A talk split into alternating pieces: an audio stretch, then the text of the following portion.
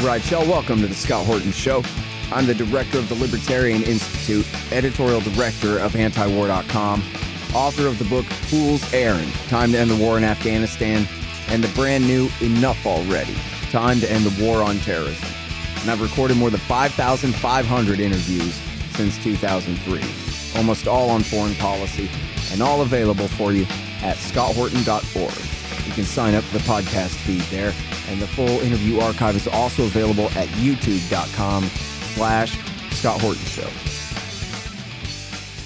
All right, you guys, on the line, I've got Matt Taibbi, and he is, of course, an author of great many books, Insane Clown President, The Great Derangement, I Can't Breathe, The Killing on Bay Street about Eric Garner, Smells Like Dead Elephants, Dispatches from a Rotting Empire. I like the title anyway.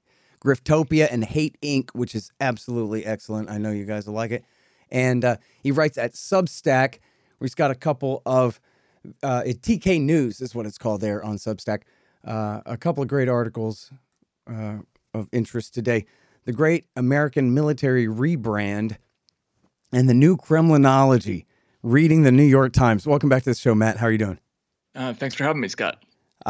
Really appreciate you taking time with us. And I really like your media criticism because I know you're the son of an NBC guy, right?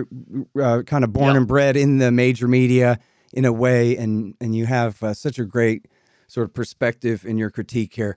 And this is really fascinating article, the Kremlinology one about the New York Times, of just essentially, am I right? The theme is sort of the things that they reluctantly admit later are true that are so contrary to their narrative here. And it's just, what, 10 or 20 or 50 in a row?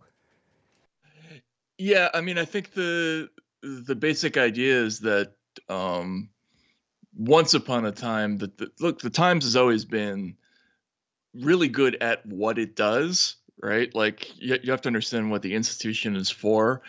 It's huge. It's got the best and the brightest people working there. When it wants to report the news, it does a really good job of it. But what's happened to the paper, and I think a lot of the rest of the news landscape, especially in the Trump years, is that coverage has become increasingly politicized.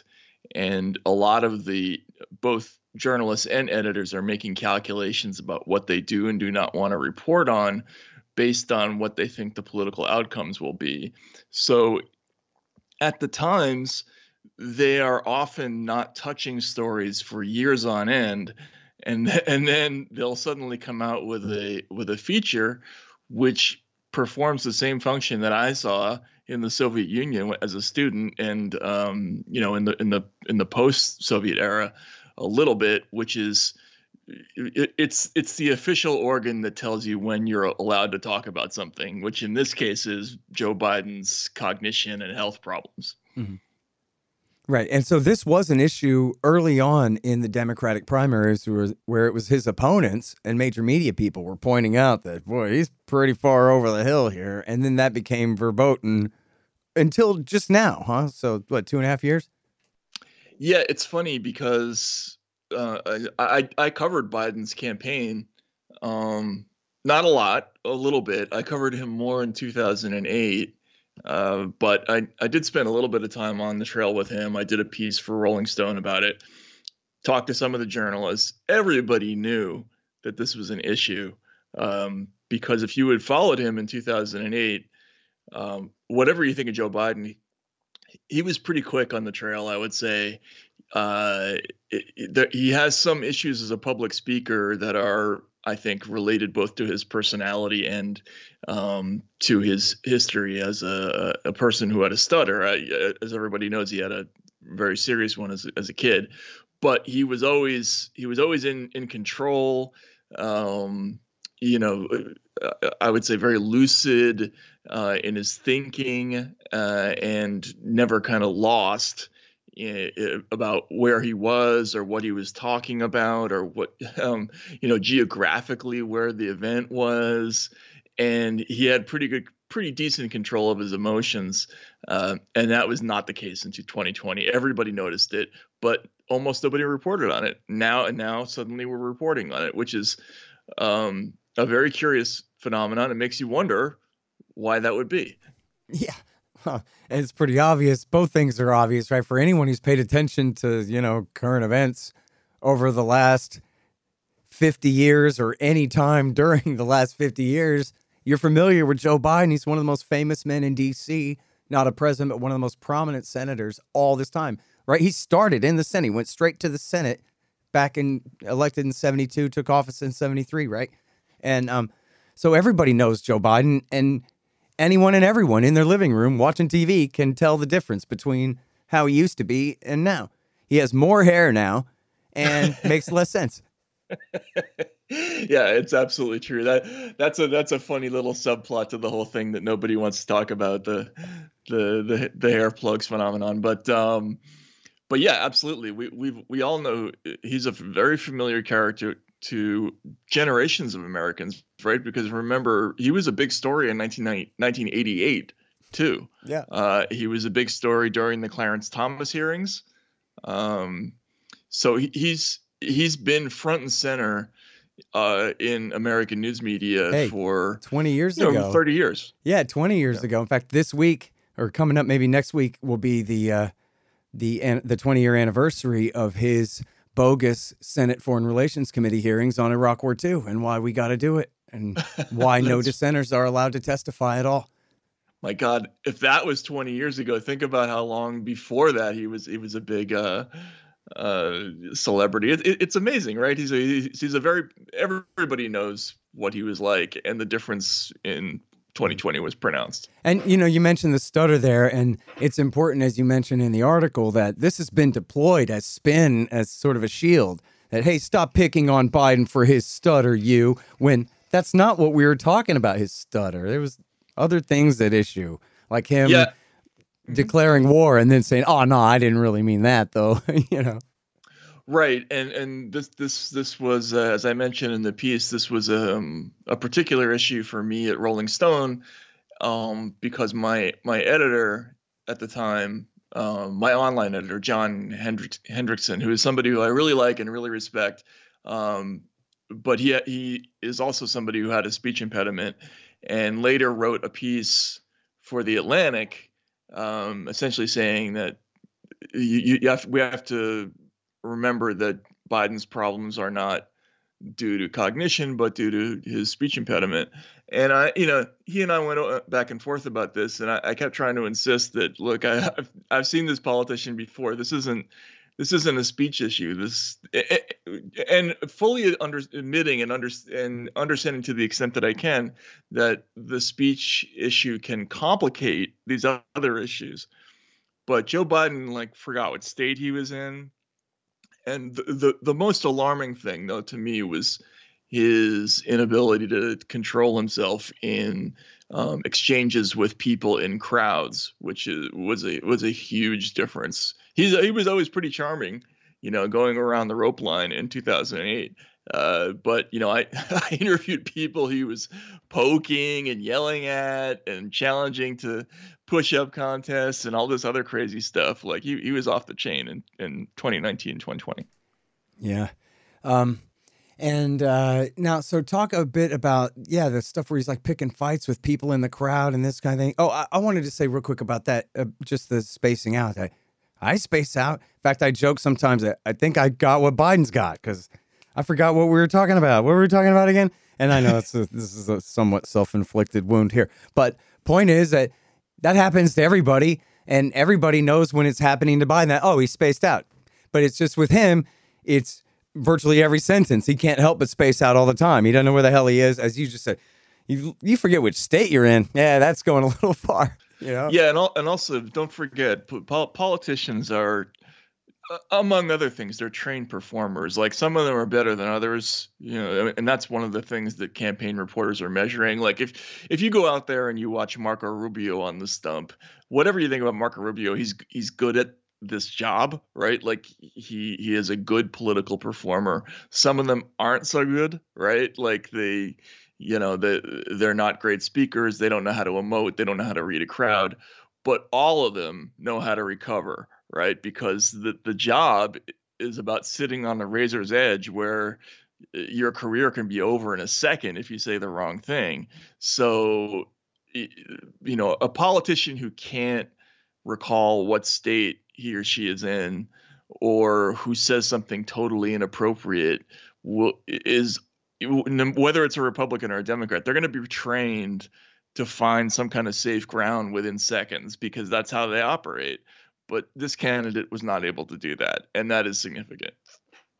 Yeah, for real. And like poking that guy in the chest and going, I'm going to take your AR-14 away, pal, or whatever it was that he got wrong while he's fighting with that guy. Yeah. There were a couple of people who got poked in the sternum. I don't even remember how many. I interviewed, I think, two of them in Iowa. So there were a bunch of those folks. He had a lot of confrontations with people that were like deeply uncomfortable, including involving people who were very kindly disposed to him, like who liked him, and these scenes turned wrong. So it was definitely an issue. But the reporters were all saying things like, "Well, we gotta kind of soft pedal this because we don't want it to become ammunition for Trump," which I thought was crazy, you know. But that was what people were doing. Right. Now, then your article goes on here, too, speaking of the Times belatedly admitting the obvious. Oh, yeah, by the way, you know, it's not settled on whether we should be transitioning little children to the other sex, or, yeah, the war in Ukraine might not be going as well as we sort of led you to believe, or, you know, all these other things. Oh, Hunter Biden's laptop wasn't really Russian disinformation and has all this incriminating stuff on it. They do eventually admit it. It's like the Georgia War of 2008. Remember that one? At the end of November 2008. They go, oh, yeah, okay, Georgia started it. Right, yeah, exactly. And again, the Times here is fulfilling the exact same function that Pravda and Izvestia used to fulfill, right? Like, so if you couldn't talk about certain things before 1957 when Khrushchev made his secret speech, after that, the newspapers told you that you could start to talk about certain excesses, right, that happened during the Stalin years. And that was what those newspapers were for. They sucked at everything else. They were completely useless at reporting the news. I remember when I first went to Russia, a friend of mine saying that the classic headline in a Soviet newspaper was "Air Catastrophe, No Victims." Was so you never got any real information from the newspapers, but what you did get was very, very good information about what you could and could not talk about. And I don't think that's very useful news, but that's what the Times has become good at. Yeah. Now here was a fake story that they pushed, was this Proper Not scam, or anybody who added any perspective whatsoever to, you know, America-Russia relations or Russiagate or any of that got smeared as propagandist. And I know that was the Post, but it's not like the Times debunked it or anything. That's true, right? But I got breaking news for you here that there's a new Ukrainian government blacklist that includes Doug Bandow, Ray McGovern, Doug McGregor, Paul Pillar, Jeffrey Sachs, Tulsi Gabbard, Rand Paul, Glenn Greenwald, and John Mearsheimer. But you and I aren't on it, which leaves me jealous. And it's probably just a testament to your, you know, thorough explanations of your nuanced positions. But they're just ignoring me, which makes me mad. You'll get there. Yeah. So I guess that means there's a travel ban on all these people, or the Ukrainian government's going to put sanctions on their bank accounts or something. Yeah. I mean, who knows? I mean, I think the really interesting thing is that, this whole idea of we have to put a delay on any bad news that comes out of Ukraine.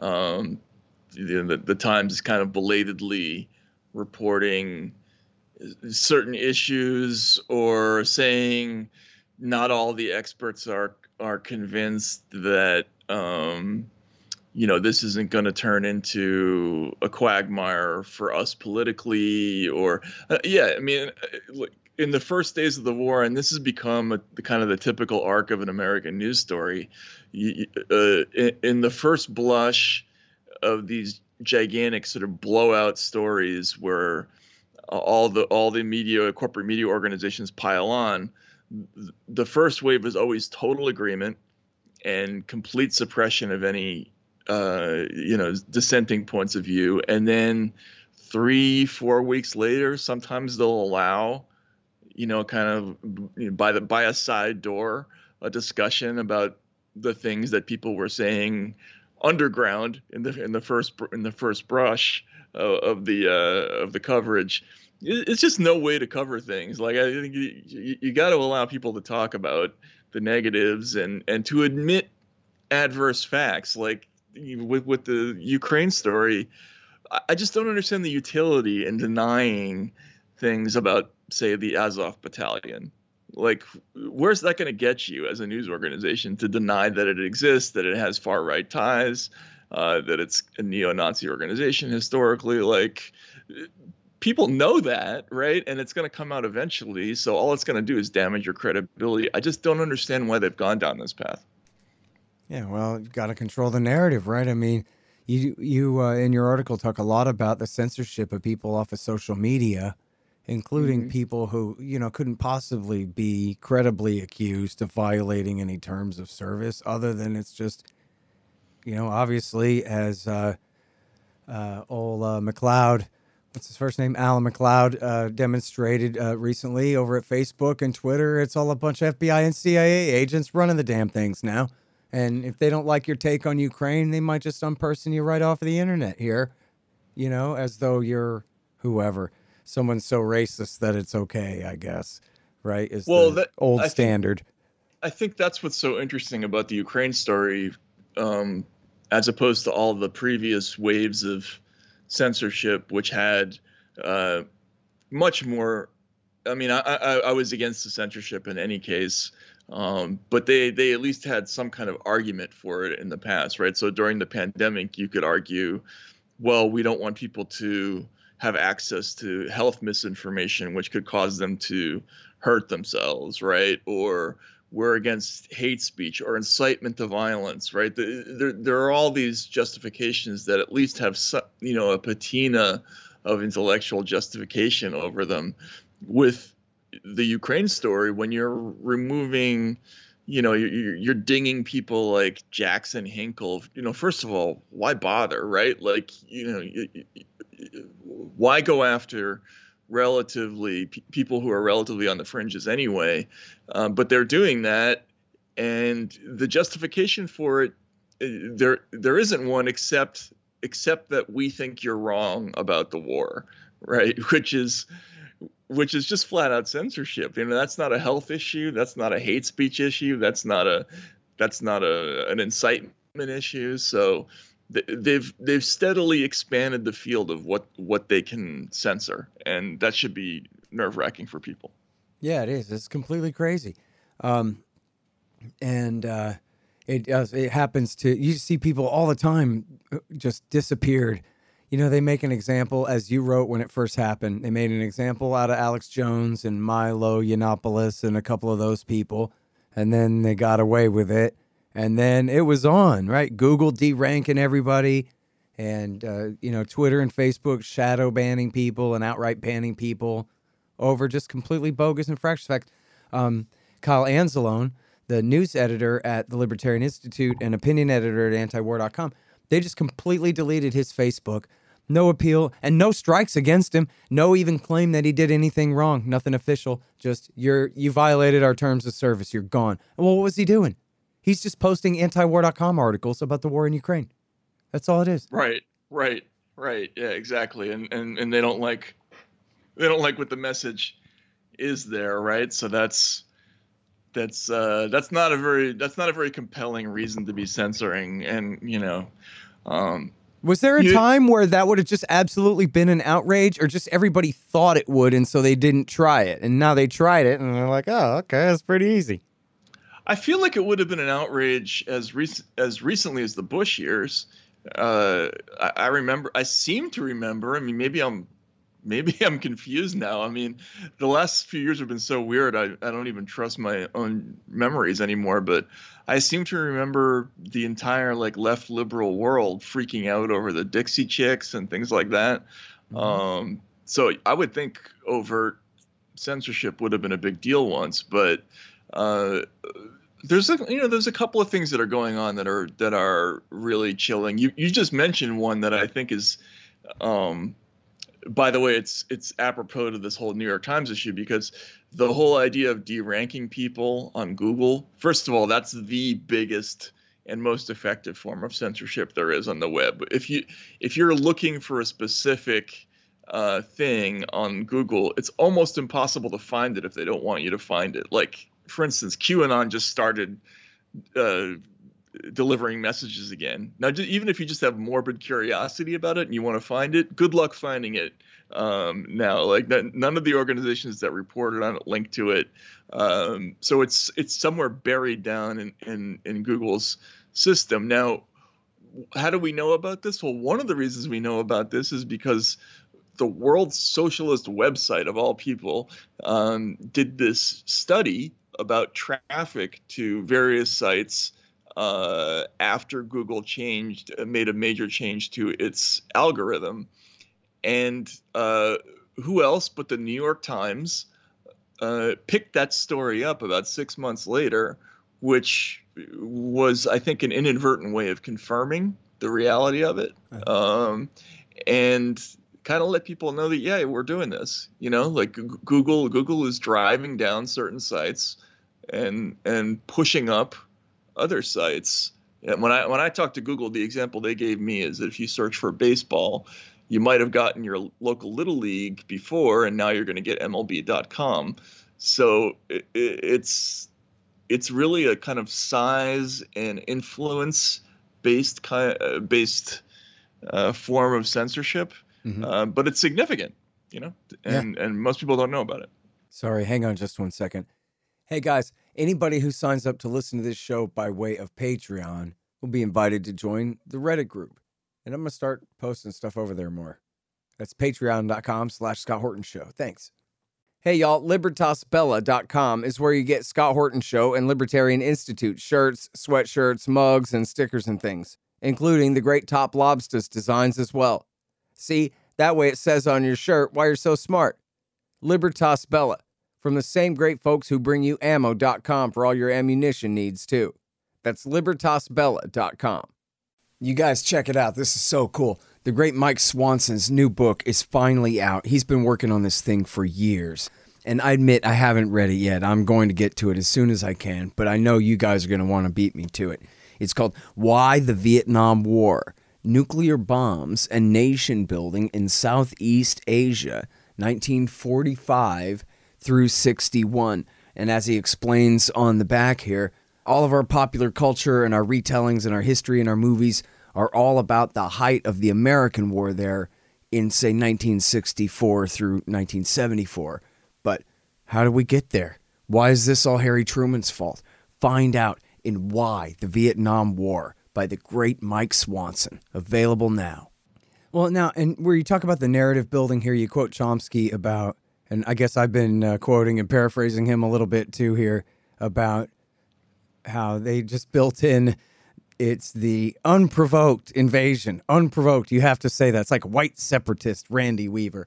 You have to say white separatist first. You can't say widower Randy Weaver or anything like that, right.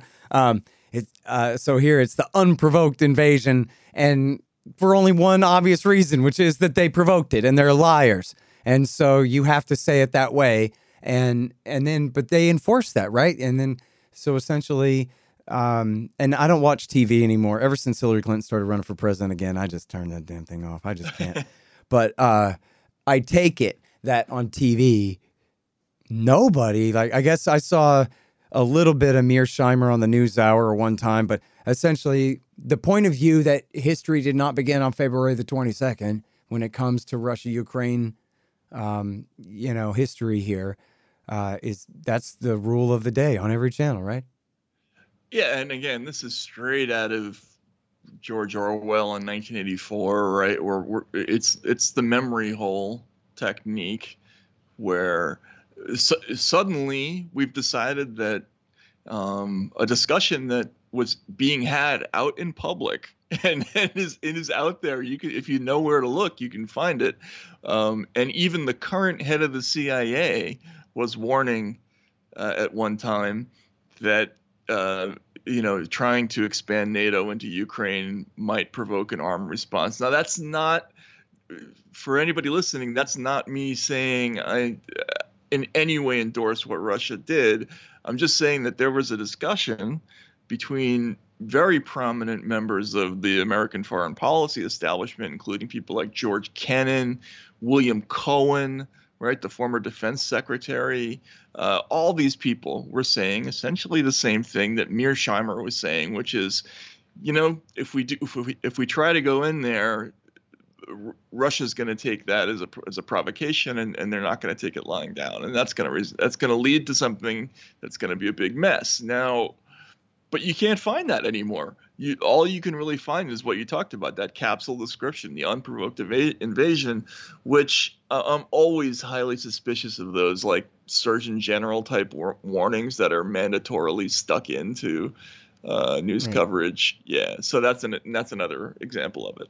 And it can still be an aggressive war and be provoked too, you know? Yeah, absolutely. I mean, it's absolutely a question of degrees about how bad a provocation's got to be before you're really defending yourself. I mean, I think we can both agree there's been low-level fighting, as they call it, in the Donbass since 2014. I mean, well, since 15. It was worse in 14.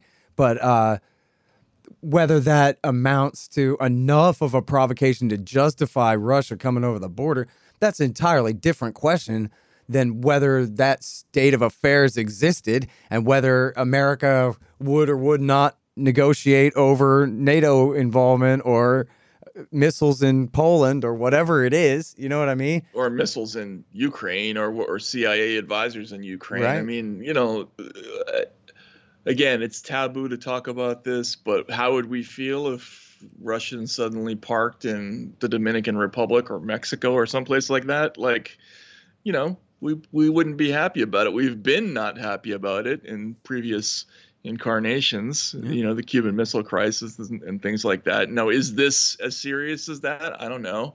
But it's a factor. Yeah, pretty close.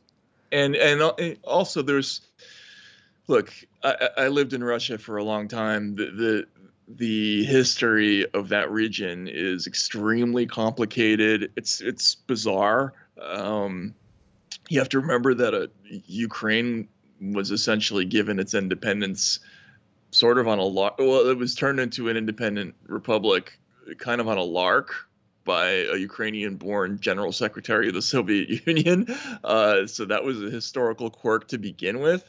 The natural dividing lines of the country are far different from what they look like on the map. You know, the Crimea historically was a like a Russian resort area, you know, back in the days of Chekhov and Tolstoy. The idea of calling that a part of Ukraine would have been really strange to some people. But look, leaving all that aside, the salient point is that you just can't talk about this stuff. You just can't say it's complicated, and that is not good for news, I don't think. Yeah. Well, and I'm sorry to bring this up because I happen to be a participant in it, but I went up against Kathy Young, who writes for Bill Kristol and has a reputation as being a stalwart advocate of the interventionist take on this. And I completely destroyed her in a debate the same way I did her boss, Bill Kristol, on other questions.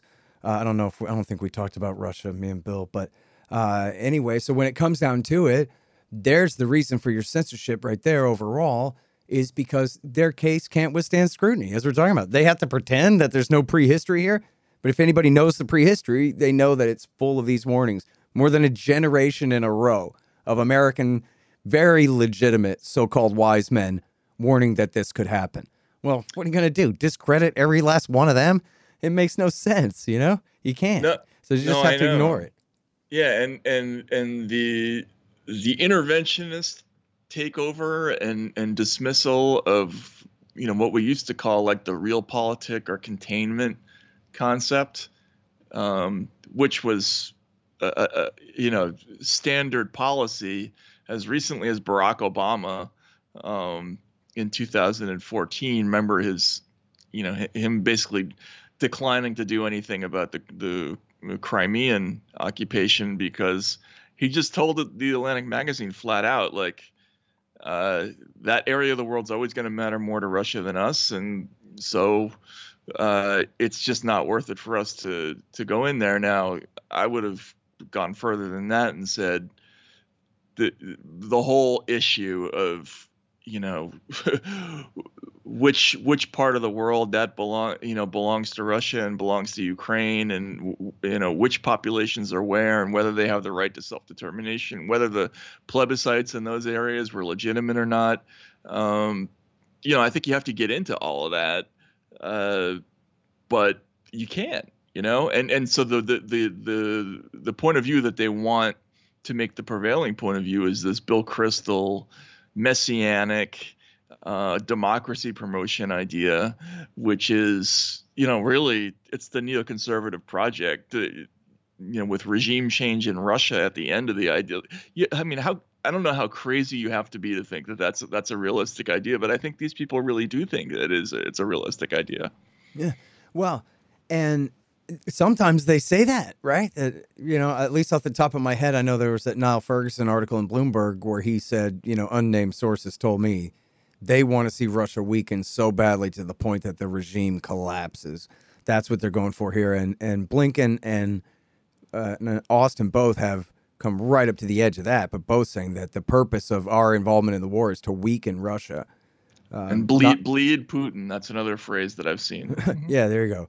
So, and just think, I know you're an expert on this, of the American absolute moral panic freakout over the absolute hoax that the Democrats and the FBI and the CIA put over on the American people, that the Russians had intervened and overthrown Hillary Clinton and installed Donald Trump in power. Right. And again, that was another one of those mandatory Surgeon General warning moments, right? Remember where every newspaper had to include the phrase Russia's interference activities in every coverage of every Trump-Russia story. That had to be in there somewhere. Absolutely. You know, I think that's where a lot of this goes back to. It's this idea that Vladimir Putin isn't just an autocratic leader of a state that we've had difficult relations with dating back, you know, especially to the late 90s. But he's part of this burgeoning axis of autocracy that not only includes him and people like Viktor Orban, but also the quote unquote populist movements in Western countries like, you know, Le Pen in France and Trump in America. And so it's this kind of, you know, Bush style unified field theory of the evil killers all around us. Like, this is crazy. I mean, this is a you know, a kind of one size fits all theory of everything version of doing foreign policy that I think even somebody like Henry Kissinger would have considered crazy. But they want to make it the norm. Mm-hmm. Well, in fact, now it's fashionable, I guess, to attack Kissinger because this is the one time he's preaching caution. And they're saying, oh, yeah, did I ever tell you about that time he killed all those Laotians? Yeah, right. We already knew about that. You know, here he is finally being good on something, and they are ready to throw him overboard. Right, because now containment is a bad policy. Right? Now, like when Henry Kissinger before was saying, well, we have to commit troops to make sure that communism doesn't spread in South Vietnam, which was a lie. Like, really what the United States was doing was occupying South Vietnam to prevent, you know, an internal political dispute, not an invasion really from the north. But whatever, that doesn't matter. Like, once upon a time, Kissinger was the person who was advocating for the use of force primarily to restrain the expansion of communism. Now, what this new, you know, Crystal type thinker is saying is that's not good enough. We have to go out and actively stamp out autocracy everywhere and spread democracy everywhere, which when you think about it, it's kind of like a world domination plan, which goes leagues beyond even what Kissinger was for. Yeah. And of course, they're the world's greatest hypocrites. I mean, we're 20 years into this century, And we're 7-8 wars deep already, the United States of America. And our president just got back from laying the groundwork or further groundwork that his predecessor started on creating a new Middle Eastern NATO, you know, with those democracies, Israel and Kuwait and Jordan and Saudi and Qatar and Bahrain, and is Oman going to be included? Are these people, Egypt? Yeah, no, it's us and our democratic allies against the forces of darkness, Matt. Get on board for this thing, pal. I thought it was great when he talked about how he was going to be the first president to go into a region where into the Middle East where there were no American wars going on. I'm like, I guess he's forgetting a few countries, but you know that gets us back to the original topic of Biden not really being on top of things very, very much. Yeah. But yeah, this whole episode has been really strange. I mean, it does raise the question. I'm sorry. Does the president of the United States not know that we have troops in Iraq and Syria and at war actively, you know, on missions regularly in Somalia still? Djibouti, Niger. Did he forget? Or does he really not know? I mean, those are two kind of different things. Maybe nobody told him. Maybe it's been years since anybody told him he had a war in Somalia. He has no idea. Yeah, and he supposedly ordered troops back in there when Trump ordered them out to Djibouti. Yeah, it's impossible to know what's going on. I'd be fascinated to hear what the discussions are in the White House about how much the president really needs to know about his own administration. But I would assume that he's got an inner circle that is representing Biden's interest. It would be kind of a shock to me if they weren't at least looped into most things, but you know, who knows? Like the fact that he's being dumped on so vociferously in the press right now is a pretty major indication that the Democratic Party has made a decision about him. Yeah. Well, I just think it's hilarious. I have to say, you can comment on this if you want, but I got to throw this in here. I think it's so funny that they're talking about maybe bringing Hillary back, talking about Gavin Newsom, talking about anyone in the world, but the sitting vice president, the first female vice president of the United States of America, first woman of color to be in that level of a high, and nobody's even pretending to entertain the possibility of running her in Biden's place. They're already looking for a white guy from California if they can. The guy who presided over hundreds of thousands of people fleeing the state while he was in charge of it. But anyway, still better than her, they figure, apparently. Well, I'm going to guess that some of that is because they've run the numbers. I covered Kamala a little bit in 2019. If you remember, there were two different waves of media pressure trying to make the argument for her as the front runner. And in both of those instances, she went backwards in the polls when that happens, which is an indication that as the public is more exposed to a politician, they register a greater dislike. She's just a bad candidate. Like I don't know what to think of her as a politician, because I never spent a lot of time looking at her record as the California Attorney General, but you know, as a candidate, she was incredibly maladroit on the stump. She has this inability to connect with people, which is like fatal to a presidential candidate. Yeah. And I'm amazed that she was the saving grace for Biden. I know Biden is old and crotchety, but don't worry, he's going to have Kamala Harris with him. And that was, and she was the best one that they could do out of the litter that they were picking from at the time, which is another separate crisis. But don't forget, Biden lost ground relatively with black voters in that election. So some of the logic they clearly had in mind with nominating Kamala was clearly faulty, because what the major thing that put him over the edge was that they had this massive gain with white and especially male voters vis-a-vis 2006. In other words, Biden did 6 points better with that group than Hillary did. But he did worse with everybody else, including black voters, including female voters. So, who knows? Yeah. All right. Now, can I keep you another minute and ask you about this Great American Military rebrand here? Because this is a lot of fun, sort of. It's a horror show. But, I did an interview the other day. The guy interviewed me, and he said, hi, I'm only in my early 20s. And so I was just wondering, I read your Afghan book. So can you explain Afghanistan since like 79 for me, please? Because me and my people, we don't know nothing about it. So even though, remember a minute ago, we were both kind of shocked that it was 20 years ago that they were lying us into war with Iraq, that's how long it's been. That means there's people who don't really remember that era at all, who are grown adults now listening to this. And so here your story is about how liberals love war now, but you start out about how they used to didn't.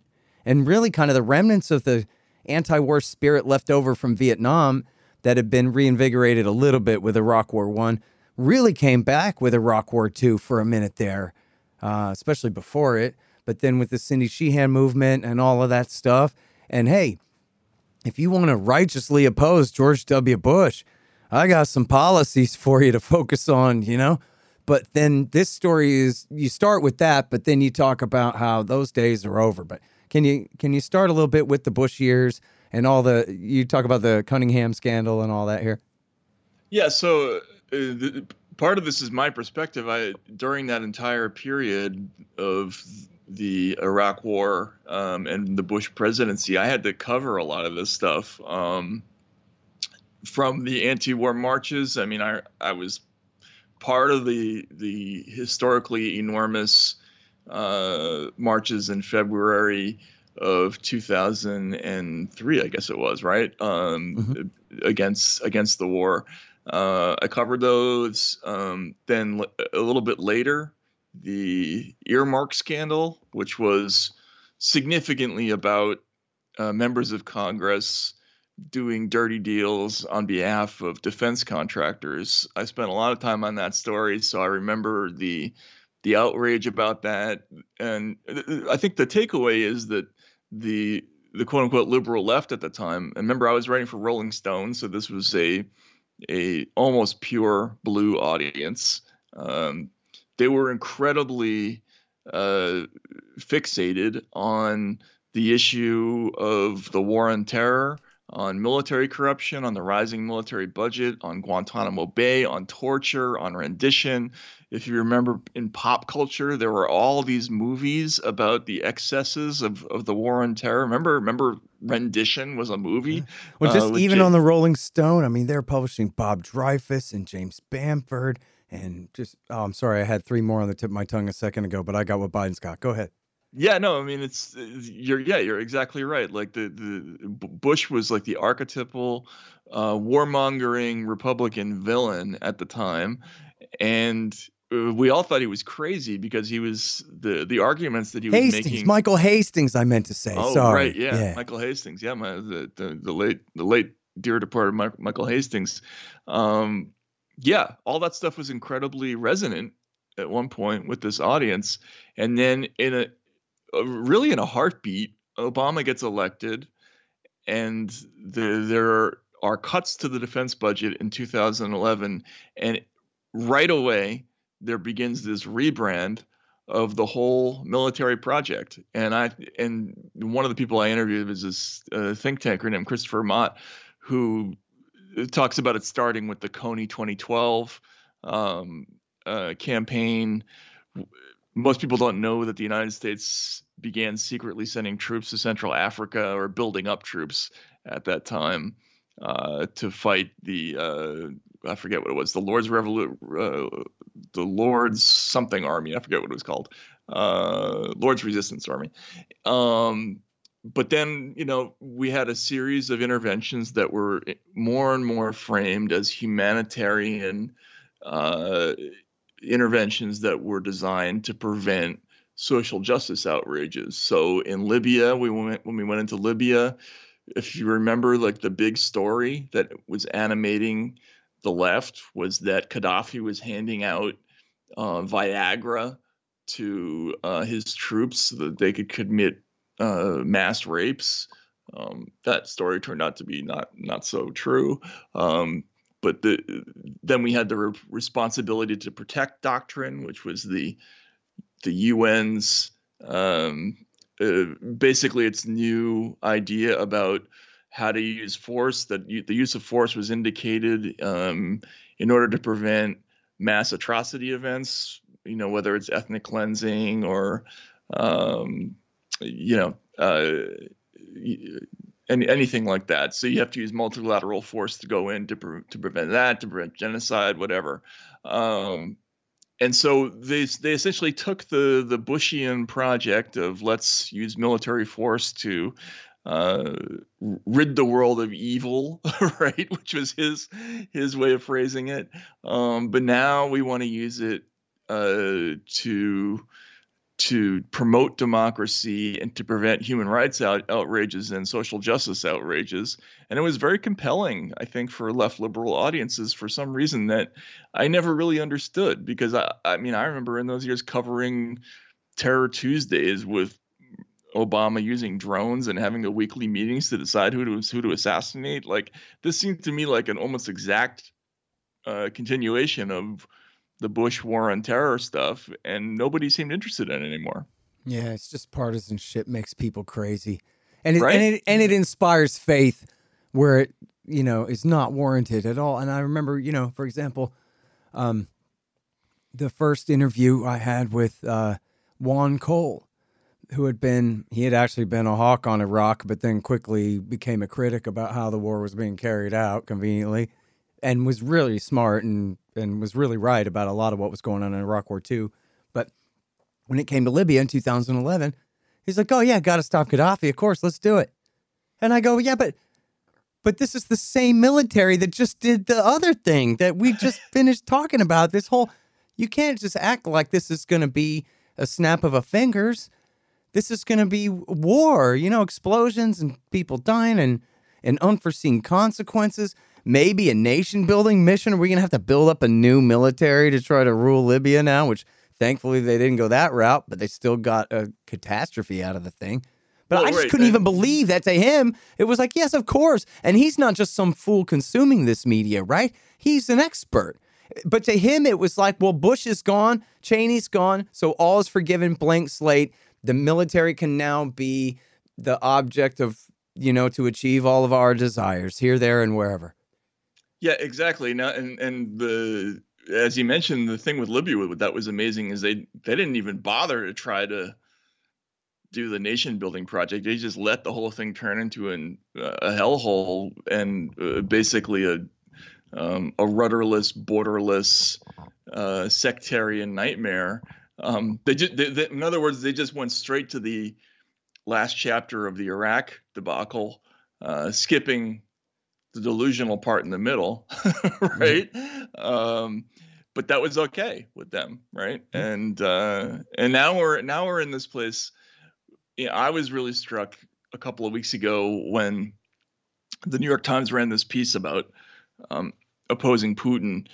And there was a passage in there about how his vision was to replace the bad West with the good, which is like opposing him, with a good West, which would include a raft of nationally oriented leaders like Orban in Hungary, Le Pen in France, and even Trump in the United States.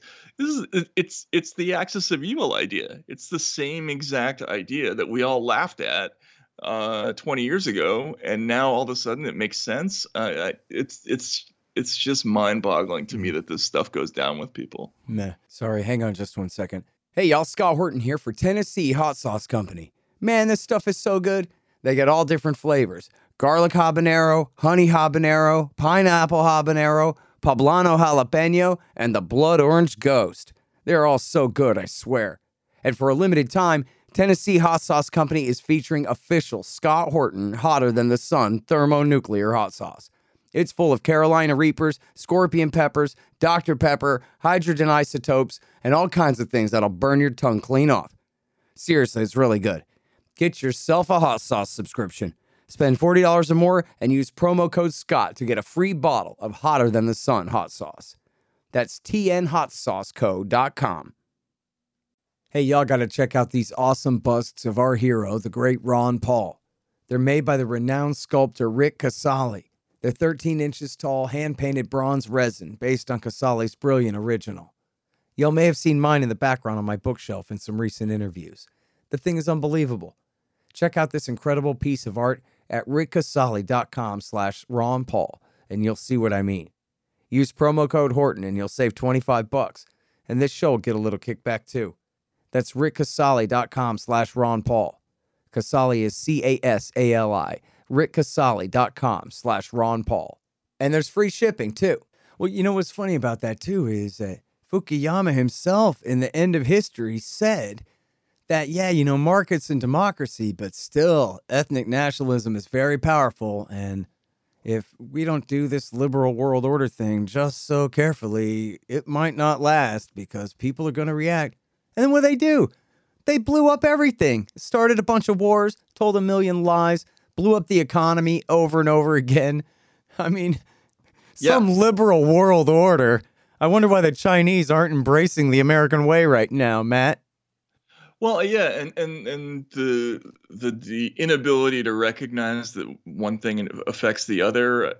You know, going out on the campaign trail with Donald Trump and seeing that there were all these vets in the crowd from the Middle Eastern wars, and Trump saw it too, and he started saying things about NATO, you know, that it was obsolete, that they owed us money, that maybe we wouldn't fulfill our obligations if they.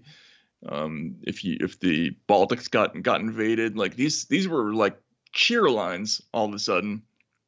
And why do you think that is, right? Like this was just treated as pure unadulterated evil in the press. But the reality is, like, you're not going to get that reaction if you don't have a whole bunch of really pissed off people who are coming back from the Middle East, and not happy with why they were there or what the result of that was, and to just not recognize that is just so strange. Yeah. And here from a regular person's point of view, the advent of the post-terror war, not that it's all the way over yet, American right and their change, especially because of Ron Paul and then Donald Trump into this kind of America first, we're tired of this intervention kind of attitude. Immediately, they're all smeared as isolationists. Right. Even though these liberals are no good in a fight. How many of them have ever been over there and back, you know? And here you got G.I. Joe talking about, I don't think the next generation of guys should have to go through what I just went through for nothing the way I did. And then they're smeared as, oh, yeah, you're the kinds of people who allowed Hitler to take over the world, blah, blah, blah, blah. Slogans.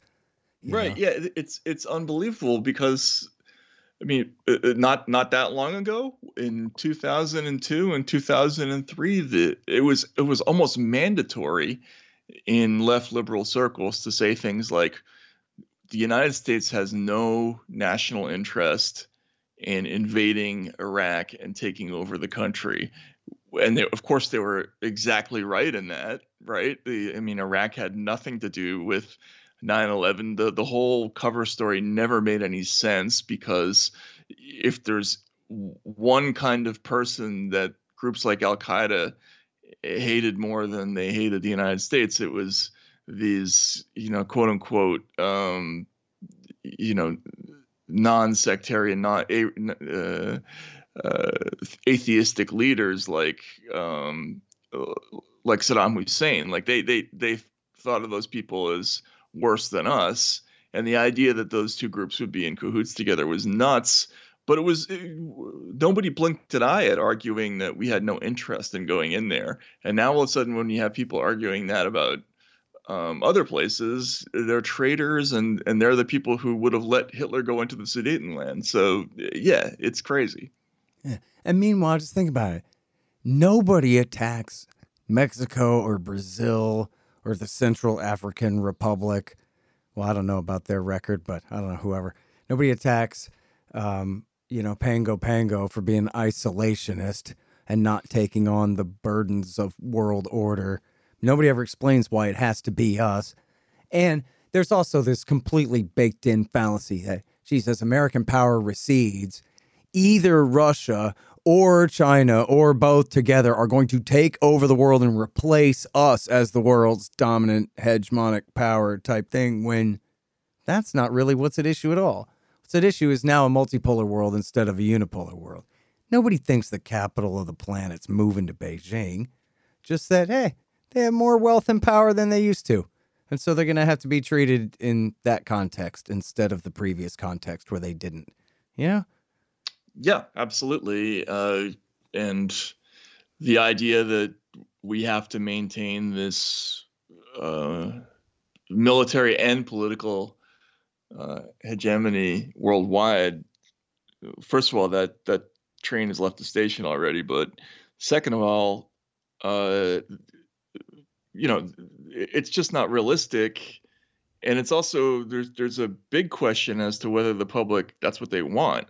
I mean, and if you go back even all the way to the Clinton years, there was a debate over whether we should take advantage of the collapse of the Soviet Union by reinvesting in the United States, the so-called peace dividend, or should we continue to be this global power that has its fingers in everything? And, you know, obviously we know who won that fight, but I don't think it's a settled issue.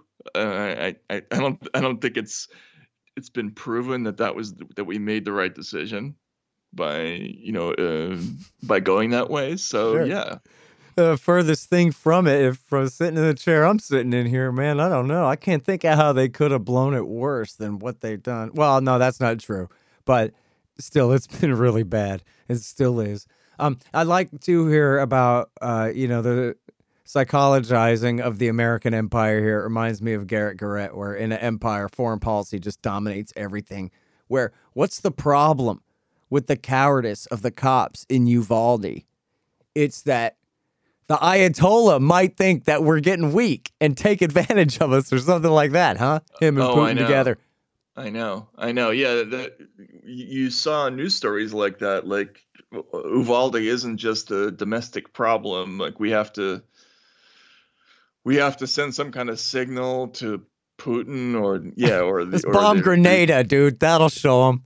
Yeah, like, I mean, who thinks like that? I mean, are these people able to drive cars? Like, I'm continually amazed at the level of delusion and just weirdness in the thinking of, the foreign policy establishment and the press, and very strange. Well, I mean, they're reacting against the crisis of confidence that they feel it themselves. That, geez, our state really sucks at doing its most basic function, being our security force. They do nothing but pick fights, and even when some sicko is massacring babies, they stand around with their hands in their pockets. Are you kidding me? What are they good for at all? And then, but then that does raise the question, if you are a foreign interventionist, that, oh no, all our foreign adversaries will also be having that same kind of, not so much crisis from their point of view, but that loss of confidence in American power and that loss of fear in the threat, they can't help it because they feel the same way as all of us. Why do we even tolerate these people taking our money and acting in our name when this is how they act? Yeah, and this was the big argument that people like Tom Friedman made in the early Bush years, that, you know, we have to show some other countries that not only are we powerful, but we're a little bit nuts too. Like, we're not, we're willing to go in and get our hands dirty and make you remember how nasty we can really be, right? And that was part of the underlying logic of the Iraq War, is like, we have to kick a little ass to put the fear of God into some other countries. And of course, that's exactly the opposite of that happened in Iraq. You know, Iraq revealed us to be militarily not weak, certainly, but run by people who were not terribly bright. You know, the idea that we would go into Iraq, that Americans could go into a country that has, you know, natural Shia and Sunni divisions, and put that all together while being commanded by a president who didn't even know about the different sects within Islam. We all see how it turned out. It turned into like the biggest mess in modern geopolitical history, that makes us look not just weak, but totally incompetent and stupid. And I think it emboldens other countries, right? And they've shown no inclination to recognize the damage that that's done. Yeah. Absolutely. And not, and by the way, and not just of the to the military, but to the news media also. Right. I think that was a major, major consequence of the Iraq War, is the loss of belief in the ability of the news media to report things accurately and to face up to their mistakes. Mm-hmm. And look, there's always been kind of marginal beliefs too, but it seems like they seem to really be growing in the sense where people don't know where the propaganda begins and ends. Does it include the weather cycle, or is it just the global warming hoax? Or is it, you know what I mean? Is it the same people who said that we had to do Iraq and that it was great the whole time and we can't leave now because we're about to win and it's even getting better, are the same people who say that the earth is round, I don't know, or that nuclear weapons exist. This is one that people have been tweeting at me recently, that everybody knows that nuclear weapons are a hoax. It's just to, get you onto fossil fuels and afraid of nuclear power. Now, all these explosions that you've seen footage of are faked, they think. And it's just, you can blame them, but you also kind of can't blame them because they're lied to about everything all the time, and not everybody's good at figuring out where the line is, Right. And even I could forgive even very smart people for not knowing what's what. Right. Like you think about what happened in 2003 and beyond. One incident sticks out for me, which is the one where Dick Cheney went on Meet the Press and said, the New York Times just reported that there was a connection between I forget what I think it was the Mohammed Atta in Prague thing. And what he was doing basically was he was using the time because they had given that story to the Times. So then he goes on TV and cites the Times. Now, the issue with that is that why is the New York Times not coming out the day after and saying, yeah, actually, we got that story from the same people, right? And so I think what people saw is that these news organizations, not only are they often taken in and easily fooled, but that they're kind of in on it too. Mm-hmm. Right. And that's like a kind of that messes with your mind as a media consumer. And even as somebody who works in the business, like it makes you not know what to think about anything. Yeah. Now, overall, obviously my major interest is in, anti-imperialism and anti-war sentiment in the country here. And it's so important. I mean, this is on the top of my mind all the time about the degree to which the right and the left, and to which degrees on the right and the left people are anti-war and to what effect and that kind of thing. And so I kind of look at it like, well, we did have the Powell Doctrine, or Weinberger Doctrine was you need the American people united behind any war if you're going to start a war, And then the W. Bush Doctrine was, well, we'll just settle for the right. And they were the Republicans after all. And then... the problem has been, it's true that Trump was a Republican in there for 4 years, and that did kind of mix things up a little bit, but he wasn't really the dominant force in the society like Bush was at the time. You know what I mean? The whole media and even government establishment were against him the whole time, all along. So It was still like the liberal project. It was the FBI and the CIA who were saving us from him, even though he was the democratically elected one, not them, and that kind of thing. But you do kind of have, as you're talking about, this neutering of the left on their opposition to war. And then you do have, these kind of provocations, like these myths of Viagra in Libya and the auto-genocide in Syria and the different narratives that they push, the historyless, unprovoked invasion in Ukraine that you can get people excited about on Twitter and whatever. But it seems to me, I think, more or less kind of, and I hope I'm not just stretching here, that the remnants of that anti-Vietnam War sentiment and the remnants of the Iraq War II sentiment there on the left. And after all, we are talking about liberals don't join the army by and large, right? Like they're not the ones with the upper body strength who do the heavy lifting when it comes to fighting battles. And so, it's kind of, it's OCS. But I'm sorry? If they join, they're going to OCS. You know what I mean? They're not in the enlisted. Oh yeah. Yeah. I don't know what OCS is. Sorry. Officer training. Sorry. It's gotcha. Whatever. Yeah. Exactly. Yeah. So yeah, in other words, they're in a kind of hollow place to really be much a hawks. And I think their heart really isn't in it, right? Like, don't you insult their Obama, and, they'll try to look away when it's Biden. But I think they're really, and frankly, like almost all of our best anti-war journalists are leftists and progressives and liberals. There's no question about that. It's just true.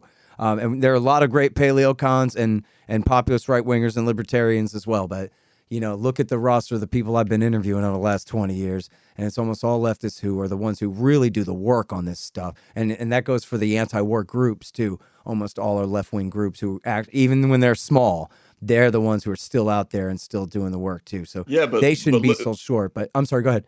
But look at what happened to them. Like, yeah, they do. It's true. But I guess what I'm trying to build to the point, though, that like left-wing hawks aren't very convincing, and that when you have the right wing getting better and better all the time, obviously Republican Party leadership is horrible still. But the American rank and file right are getting better and better on this. Certainly on the Middle East, I know they can be whooped up about China, and we're working on that too. But it just seems like if you don't have the American right to support your war, and yeah, you can send some drone robots or something maybe, but under, what's left of the Weinberger-Powell doctrine here, somebody who's like believable in the society has to be willing to sign up for this thing. In fact, that's one of my interviews later today, is a guy who's just got out of the Army, who's addressing why people are not joining the Army now, why numbers are so low. Is because there's just no reason for people to believe in it anymore, and you can't psych them out into believing in it after all of this. So I guess I'm a little bit hopeful just on the overall trend. Not that people are like hardcore opposed to the wars, but there's just no spirit behind them at all, really, I don't think, outside of D.C. and the Atlantic and whatever, Yeah, I mean, the only people who are gung-ho expansionists are the people who are never going to go and whose kids are never going to go. So that's I think that's a long term. That's a big problem for the American kind of expansionist project. Is if the right is becoming isolationist, and as you point out, it's not sort of woke liberals who are going to go join the Army, right? Like in big numbers anyway. I mean, there's probably a few, but. Yeah, if that fighting force is not going to be credibly led by somebody who has the attention of the people who are actually, in the services, then yeah, I don't see where this is going. Yeah, well, I'm very proud of the fact that I just know that there are scores and scores, hundreds, probably maybe many more than that, of anti-war veterans who listen to this show, and who, yeah. I meet them all the time when I go around, and none of them ever say to me, "You don't know what you're talking about, dude." They all say, "Man, hell yeah, and thanks, because, yeah, we all feel like we've been betrayed by all these lies that you highlight there." So that's great. That's how they feel about it, and the only point is we got to really highlight, by the way, Mr. Journalist Man, have you ever heard of this really important phenomenon called the Defend the Guard legislation that's being pushed through the states? So there's a guy named Pat McGeehan, who's in the state house, I believe it is, in West Virginia. And he's the one who invented this. And what it is it's a law that says that the feds cannot have the National Guard troops unless they have an official, for overseas combat, unless they have an official declaration of war from the Congress. In other words, never, because they'll never take responsibility of the Congress, right? So, right. But now this is a whole phenomenon, and there's this great group called Bring Our Troops Home.us, led by this guy Dan McKnight and a bunch of great guys, and they're all combat veterans of this century's terror wars, and they also have Defend the Guard.us. So that's Bring Our Troops Home.us and Defend the Guard.us, and they have got this introduced in 30 state houses so far, and PBS NewsHour did a big special about it, and they send a 2-star general around to try to testify to the state legislatures, why you better not do this, we might take your money away, and this kind of thing. And they're all essentially, technically on the right. They're libertarians and kind of Ron Paul Republicans and, you know, anti-war, right-leaning guys. And they're working from the bottom up, nullification and interposition, and getting the states to stand in the way of the feds abusing the National Guard. And, of course, I know you know the history of just, you know, in our recent past here, where the National Guard in Louisiana was nowhere to be found during Katrina because they were over there patrolling and getting blown up, playing the IED lottery in Iraq for no reason. And the same thing when there's wildfires in Oregon. The guys are in Afghanistan or wherever it was. I mean, I was embedded with a National Guard group from Oklahoma. So yeah, I mean, I know all about that. That's there and you go. They're not certainly not happy about it. Right? Absolutely. So look, this is a whole huge phenomenon, and it's, you know, it's a statement more than a actually signed legislation yet. But it, you know, it seems to really be gaining steam, and it's a huge kind of symbol of the new sentiment on the right here that, you know, think about even going back to 2008 when Bush was still in the chair, Ron Paul got more donations and support from the military than all the other candidates combined. Right. Well, what does that tell you? Right. I mean, and I think some of that bled over into Trump in 2016. Yep. And, you know, the fact that politicians aren't paying attention to that is pretty damning. Yeah. Well, they need to start, and it's up to the anti-war movement to let them know that this is what we care about the most. So if you want to survive, you're going to have to get good on it. That's all the lever we have, mostly, but... Absolutely. Yeah. Absolutely. Anyway, listen, you're such a great writer. I read everything you send me in my email box here. It's Matt Taibbi at Substack.com, TK News. And check out all his great books, too, including the latest is Hate Inc. Thanks, Matt. Thanks so much, Scott. Take care. The Scott Horton Show, Anti-War Radio, can be heard on KPFK 90.7 FM in LA, APSradio.com, antiwar.com, scotthorton.org, and libertarianinstitute.org.